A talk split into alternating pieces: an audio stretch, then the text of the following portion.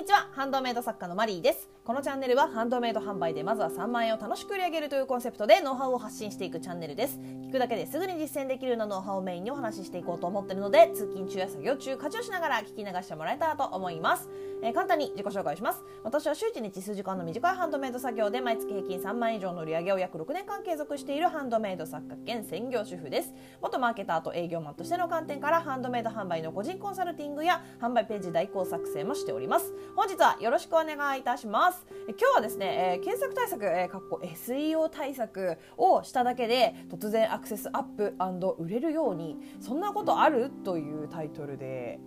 お話をしていこうと思うんですけど、えーまず、えーとかえー質問箱。質問箱の方にあの質問じゃないんですけどあのご感想をねいただいたんですね。それをちょっとご紹介させていただこうと思います、えーマリーさんこんにちは。こんにちは、えー質問ではないのですが以前ここならで過失修正をしていただいた商品がお買い上げされました。また販売ページもアドバイスもいただいて写真にてこ入れしたところアクセス数もアップし新商品もお買い上げいただけました。マリーさんのアドバイスのおかげです。本当にありがとうございました。これからも配信楽しみにしています。ということでありがとうございます。いや嬉しいですね。本当にこういうご報告本当に嬉しいです。ありがとうございます。そしてよかった。本当によかった。でねこれね本当にねあの今日のタイトルなんですけどえ検索をしただけでねそんな突然売れるってことある？みたいな。そんなに突然アクセスアップすることってある？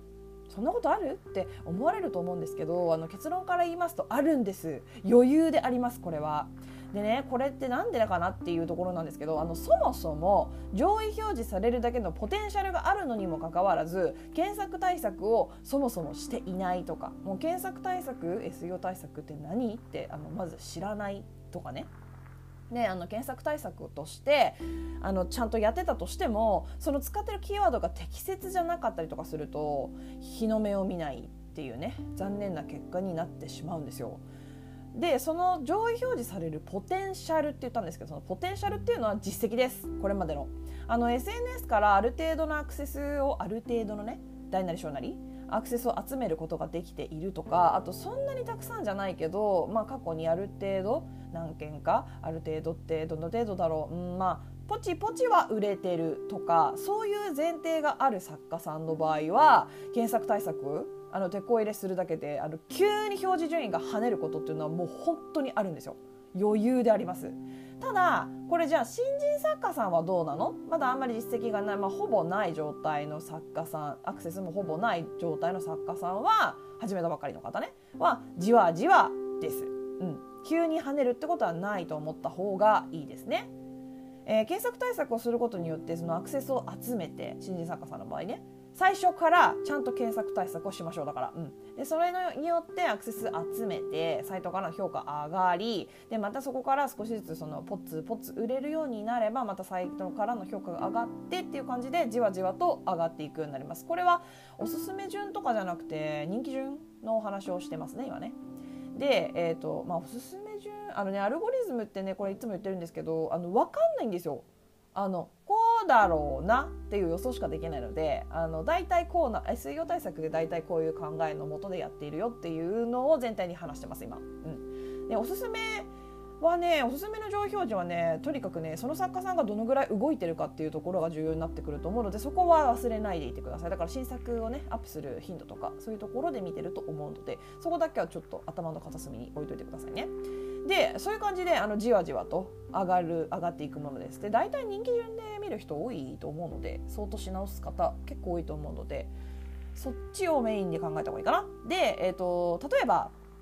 そこでねあのこういうのが売れるんだなって分かってくればその新人さんであってもねじわじわ売れたりとかアクセスこのこの作品アクセス多いななんか一番多いなとかそういうの分かってくるじゃないですか見てればねそしたらもっと適切な検索キーワードとかがだなんとなく分かってくるはずなんですよちゃんと見てればね。だからそのターゲット層に合わせたキーワードとかそういうのでまた手こ入れをしていくと検索対策の。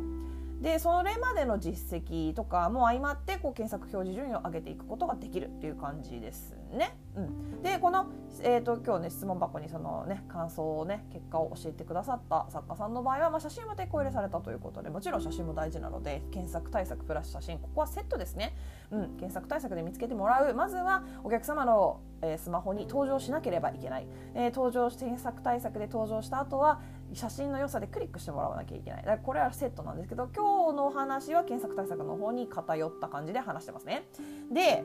えーとね、今までここまで話聞いてちょっとまだピンとこないなっていう方もいると思うんですけど、えーと、そうだな。簡単に例え話をしてみます。簡単かな？どうだろうな。えっ、ー、とね検索対策だけで急に跳ねる作家さん上位表示バーンとされる作家さんは例えばね小さな劇団で小さな劇場で何年も修行していて活躍していた才能のある俳優さんが大手芸能事務所に所属したことで一気にスターダムにみたいな感じ わかるで、えこれが新人作家さんの場合は最初から大手事務所に入ってその事務所の力を借りながら小さなねエキストラとかの、えお仕事を重ねていきながら修行をしていきながら上を目指していきましょうっていうぐらいの違いがあるかな。どうかな？この例えで分かりやすいかな？でも本当の要はポテンシャルがあったんだけど日の目を見れなかった人が検索対策をしたことによってバーンっていきなりねこれまでのその実績あるわけよ。でもそれがあまり表に出ていなかった。それが一気にこう表に放出される感じ。でも新人作家さんの場合これからだからこれから修行して実績を積み重ねていくから最初からその大手事務所検索対策っていう力を借りつつ集客をどんどんしていきながら集客しながらちょっとずつちょっとずつブランドとしてなんかこう磨き上げていくというかね。こうどんどんどんどんこうよよいいブランドにしていきましょうっていう感じかな。そう。だからあれだよね。前者の場合はそのねえーと、日の目を見なかった俳優さん。ねこれまでちょこちょこ売れてんだけどなんか伸びないな。アクセスもまあちょこちょこ来るけどなんか伸びないんだよなって思ってた、えー、売れなかった俳優さん。日の目を見なかった俳優さん。才能ワールドに日の目を見なかった俳優さんっていうのは検索対策っていうその売上アップの方法に気づくのが遅かっただけです。単純に。知らなかっただけ。で新人さんの場合は最初から知っていればそれをやりつつ上げていきましょうね。っていう感じだね。だからどっちがいいとか悪いとかそういうことじゃないっていう感じ、うん、ただ急に跳ねるパターンっていうのはやっぱ前者の方ポテンシャルがもともとあった方にあるのは間違いないです。ここは当たり前かな。これはでも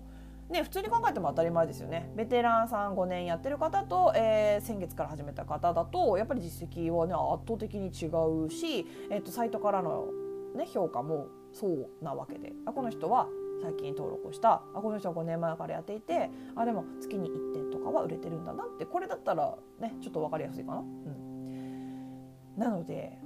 本当にしっかり検索対策ね SEO 対策っていうのを、まあ、分からなかったらググってくださいあの本当に SEO 対策については本当にいろんなサイトがまとめてくれてるので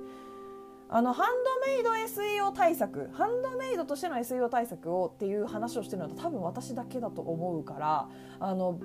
他のジャンルのねブログの SEO 対策サイト集客の SEO 対策ってなっちゃうと思うんだけどあの一緒なので一応その、まあ、自分でねあの手がいた時とかに SEO 対策っていうのはどんなものなのかっていうその概念というかそれを一回調べてみてもいいかなと思います。私ね本当にこれだけで毎月3万円の売り上げっていうのをあの新作も何年も出さずにキープしてこれてるのでだから皆さんみたいにちゃんと新作ね出しつつ検索対策ねやっていければいや伸びるに決まってんじゃん？みたいな感じでしょ？そうおすすめ対策あおすすめ検索ええ？おすすめ順位でも上の方にね新作出しつつちゃんとやっているなって判断されればおすすめの上位表示も狙いやっていけるし。うんっていう感じ。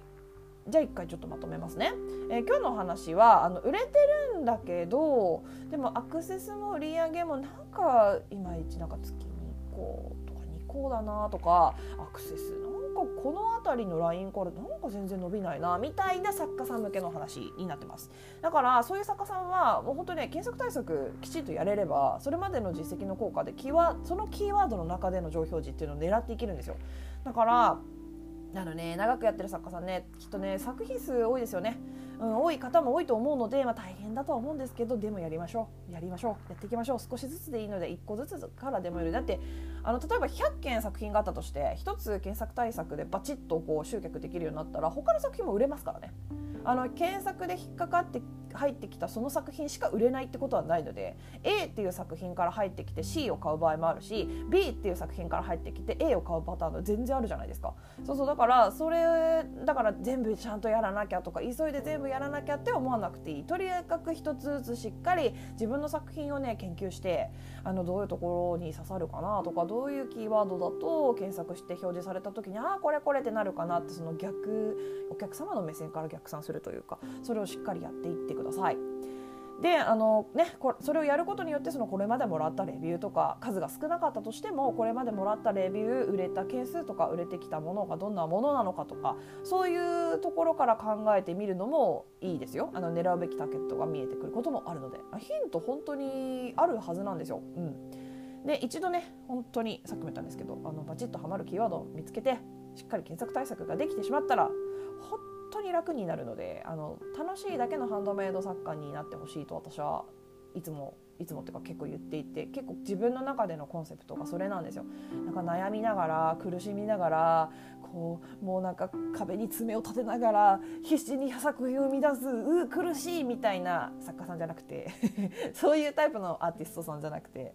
なんかうわーもう楽しい。もう本当私このさこのねこれがね私そう本当好きだからちょっとみんな見て。あのみんな本当こうねあの絶対いいから買ってね使って使ってでいいでしょってこう毎日楽しい気持ちでやれる作家さんっていうのに皆さんになってほしいと思ってるのでこれを聞いてる方ね。嫌じゃんだってさなんか別に3度目の作家であることが人生じゃないでしょ。だからその人生全体を楽しむためにはさそのちっちゃい、まあ、ちっちゃいわかんない。自分の生活の中でハンドメイドがどのぐらいの割合を占めてるのかわからないけど一部でしょ？100%じゃないじゃん。そのさちっちゃいその一部だとしても楽しくやっていかないと人生楽しくないじゃん。そうだからね楽しよう。楽して売っていこうっていうのがあの私のコンセプトです。はい、でもしね